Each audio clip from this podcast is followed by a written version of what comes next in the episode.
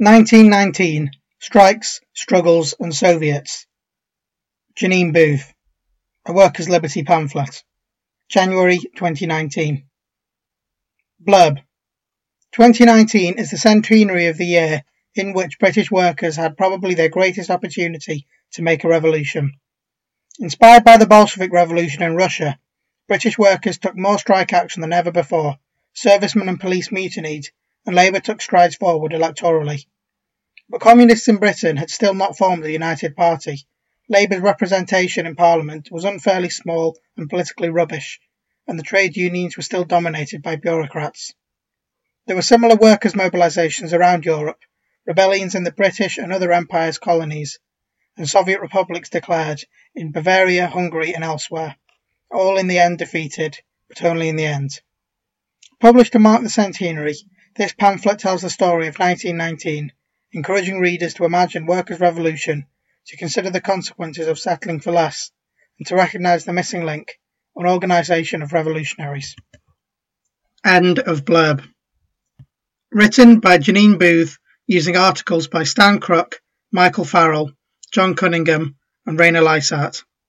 Longer, more detailed versions of these articles are online at www.workersliberty.org slash 1919. For tweets recalling events as they happened day by day, follow at OTD1919. Quote, the year 1919. The entire structure of European imperialism tottered under the blows of the greatest mass struggles of the proletariat in history. We daily expected the news of the proclamation of the Soviet Republic in Germany, France, England, in Italy. The bourgeoisie was at its wits' end. The year 1919 was the most critical year in the history of the European bourgeoisie. What were the premises for the proletarian revolution? The productive forces were fully mature, so were the class relations. Lacking was an organisation at the head of the proletariat, capable of utilising the situation for nothing else but the direct organisational and technical preparation of an uprising, of the overturn, the seizure of power, and so forth. This is what was lacking. Leon Trotsky, The First Five Years of the Communist International. Ready for Rebellion. As 1919 began, Working class people in Britain looked forward to leaving the Great War behind them and rebuilding their lives. They expected a better society than the one they had endured before the war. Their Prime Minister, David Lloyd George, had promised a land fit for heroes to live in, and had just led his Tory dominated coalition to a landslide victory in a general election called at short notice to cash in on armistice euphoria. But Labour had polled well in that election and was growing stronger Trade unionists were ready to resume their great unrest, the wave of strikes for better wages and conditions that had begun in 1911 and paused when war started in August 1914. Workplace activists gained confidence during the war from pursuing industrial struggles when their union leaders had refused to. But Labour's 20% of the vote had, had won it just 8% of Parliament seats, and the 57 Labour MPs were mostly Conservative union officials committed more to maintaining respectability than to advancing working class interests. Lloyd George had promised much as he wooed Britain's new working class voters in 1918, but before long, in the words of communist Wal Hannington, his slogans and sound bites, quote, rang like bitter mockery in the ears of the men who had come from the bloody battlefields only to be cast onto the industrial scrap heap of capitalism and to see increasing privation for themselves and their families. The year ahead would see a huge wave of working class struggles in Britain and around the world. There were mutinies by soldiers, strikes by workers, and rebellions in colonies. There were even places where the working class rose to political power. But in all but one case, that power was brutally defeated by the old order, and the one exception, Russia, was isolated, invaded, and starved. Workers won victories as well as suffering defeats, but did not overthrow the oppressive system they lived under and create a better one. Could they have won more? What went right and what went wrong? What does the experience of 1919 tell us about our struggles and our prospects in 2019? In this poem, Published in the Herald on the 4th of January 1919, soldier poet Siegfried Sassoon recalls the electoral defeat of the previous month and looks forward to future success. To Those Who Fight for Labour by Siegfried Sassoon. Now when the shouting and the strife are ended, and each man's voice upon the darkness dies, remember you have toiled for something splendid, and keep the vision stainless in your eyes. Be faithful to yourselves and those you fought for, great hearts and general hopes and patient hands. Swear that you'll never lose the ends you've sought for, till brotherhood unites the martyred lands. Now when reaction's blood-stained flags deride you, and the old ignorant gods for an hour prevail, all that is noble and strong is ranked beside you, and you are crowned with victory though you fail. Inspiration from Russia. In February 1917, Russia had overthrown its despotic Tsar. Its new government disappointed Russian workers, who took power under the leadership of the Bolsheviks in a second revolution in October. The new Bolshevik government abolished many social distinctions, separated church and state, extended democracy, and took Russia out of the war. The Russian Revolution inspired workers and socialists around the world. Militarists and mutineers. The Great War was finally over, after four years of dreadful suffering and loss of life. Now the soldiers expected to go home to their civilian lives. Lloyd George had induced them to vote for him by pledging rapid demobilisation. But the army needed troops to defend Britain's imperial possessions, and the war was not officially over yet. Lloyd George backpedalled on his promises, and as Secretary of State for War, Winston Churchill, vigorously resisted demobilisation, always keen for the next chance to go to war. The government knew that demobbed soldiers would return to poverty and unemployment and feared that they would rebel, remembering the masterless men who had returned from the Napoleonic Wars. So the government made the soldiers stay in the army, allowing only a trickle of demobilisation. But its fears came true anyway. Just three days into the new year, soldiers in Kent rebelled, as described in the socialist newspaper The Herald. Quote, after the official reveille had been sounded at Folkestone on January the 3rd, there was no parade, for the sufficient reason that no one turned up. But on their own signal, three taps of a drum, 2,000 men, unarmed and in perfect order, demonstrated the fact that they were fed up. Their plan of action had been agreed upon the night before.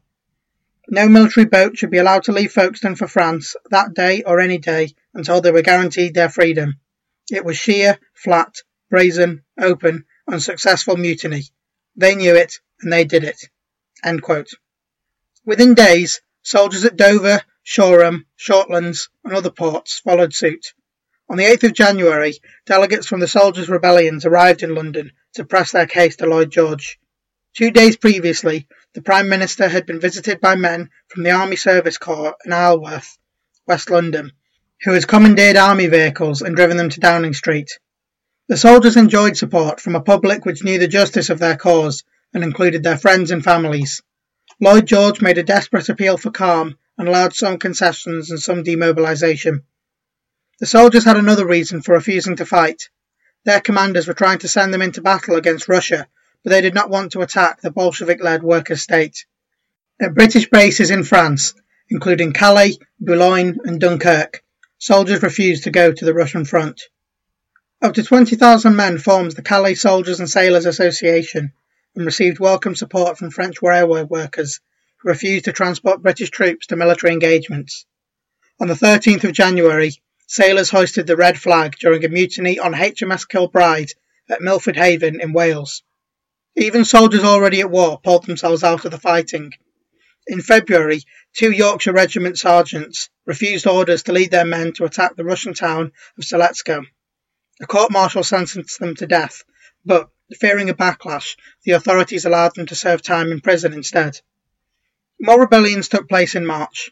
At Kinmel Camp in Wales, 15,000 Canadian soldiers refused orders, elected delegates, and looted shops around their camp, shouting, Come on the Bolsheviks, and carrying red flags improvised from curtains and billiards cues. When they attacked the officers' quarters, fighting started, including with guns and bayonets, killing five and injuring 20. In London, 300 people protested at the arrest of three US servicemen for playing dice in the street. When two were arrested for protesting, the crowd attacked Bow Street police station in what became known as the Strand Riot. In May, reservists recalled to the army rioted in Aldershot, and in June 400 soldiers attacked Epsom police station after one of their number was arrested while drunk. A police sergeant was killed in the fighting. The British government knew that it could not rely on soldiers to follow orders without question, especially in their own communities.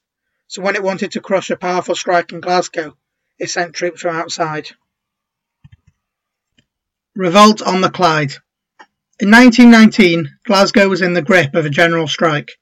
The strike leaders saw it purely in terms of a fight for the 40 hour week, but the press treated it as a threat to the capitalist order of society itself. The press was right. Working class living conditions were grim. Wages had not kept up with wartime inflation. House building and repairs had practically ceased, leading to housing shortage and worse slums than ever. Before 1914, the working week had been 54 hours. In wartime, this was extended to a 12 hour day, plus weekends. In four weeks at the turn of 1918 and 1919, Glasgow unemployment virtually doubled. The strike bulletin wrote, quote, The workers dread unemployment as worse than an epidemic of fever. We know what it means. Low wages, hunger, soup kitchens, doles, evictions, fireless grates, ragged clothes, weeping children, frantic women, desperate men. Unemployment is the workers' hell. On Saturday, the 18th of January, 500 delegates attended a meeting organised by the Clyde Workers Committee, Glasgow Trades Council, Scottish TUC, and Amalgamated Society of Engineers ASE District Committee, voting to demand a 40 hour working week and begin a general strike on Monday, the 27th of January. The response was overwhelming. All the main factories shut down. After a mass meeting in St Andrew's Hall, thousands marched through the city centre to a rally in George Square the Evening Times reported that a few enthusiasts raised a red flag in front of the municipal buildings to cheers from the crowd. The few enthusiasts expressed the logic of the strike, a challenge to capitalist authority. The strikes denied the authorities their right to control society and establish its own rule and administration.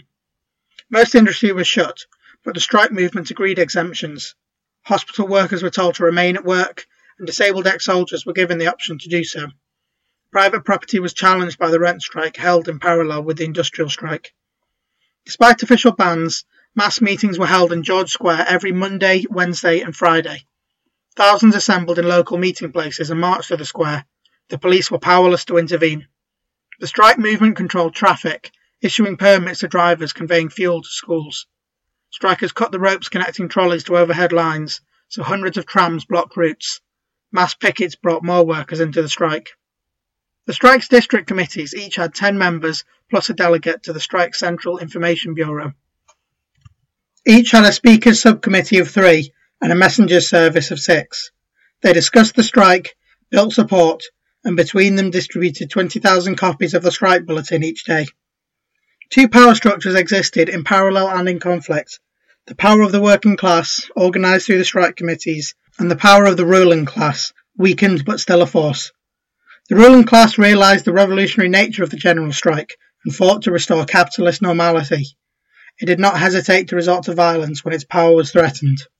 Willie Gallacher described Bloody Friday, the 31st of January, in George Square. Quote, Suddenly, without warning of any kind, a signal was given and the police made a savage and totally unexpected assault on the rear of the meeting, smashing right and left with their batons, utterly regardless of whom or what they hit.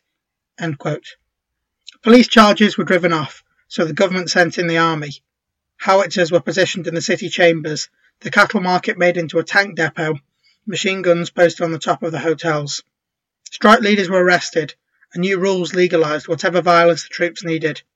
The Evening News claimed that the troops had been sent in to protect life and property from the rabble. Labour MPs condemned unconstitutional methods by workers. Union leaders ordered their members to stay at work and refuse strike pay. Miners officials in Cambuslang asked for police protection for scabs. Scottish miners' executive members publicly denounced the strike. The strike ended after 16 days on February the 11th. There had been a gradual return to work, and the only alternative to ending the strike would have been to leave the remaining strikers isolated easy prey to victimization. A resolute strike leadership would have escalated the struggle into a direct confrontation for power, but many leaders feared the social upheavals unleashed by the strike. David Kirkwood had a reputation as a left winger and declared himself a revolutionary socialist. But he said that the strike was not revolutionary, so everyone should concentrate on no more than getting a shorter working week. Manny Shinwell, chair of Glasgow Trades Council, had the same myopic view of the strike. He did a private deal with the Lord Provost, whereby the latter would appeal for government intervention, whilst Shinwell would dampen down the strike movement until the Lord Provost got a reply. Many strike leaders were genuinely hostile to capitalism and committed to socialism, but were influenced by the idea that the working class, if educated, would spontaneously overthrow capitalism. They were unable to build on the dual power situation and raise the conflict to a conscious revolutionary confrontation with the state. Gallacher later wrote, quote, We were carrying on a strike when we ought to have been making a revolution. Such was the condition of our leadership. We were watching one another and waiting for and wondering what was going to happen. A rising should have taken place. The workers were ready and able to effect it. The leadership had never thought of it. The strike bulletin told its readers that, quote, the knowledge we have gained will not be wasted. Be ready. In both its strengths and weaknesses, the strike contains a wealth of lessons for the labour movement of today.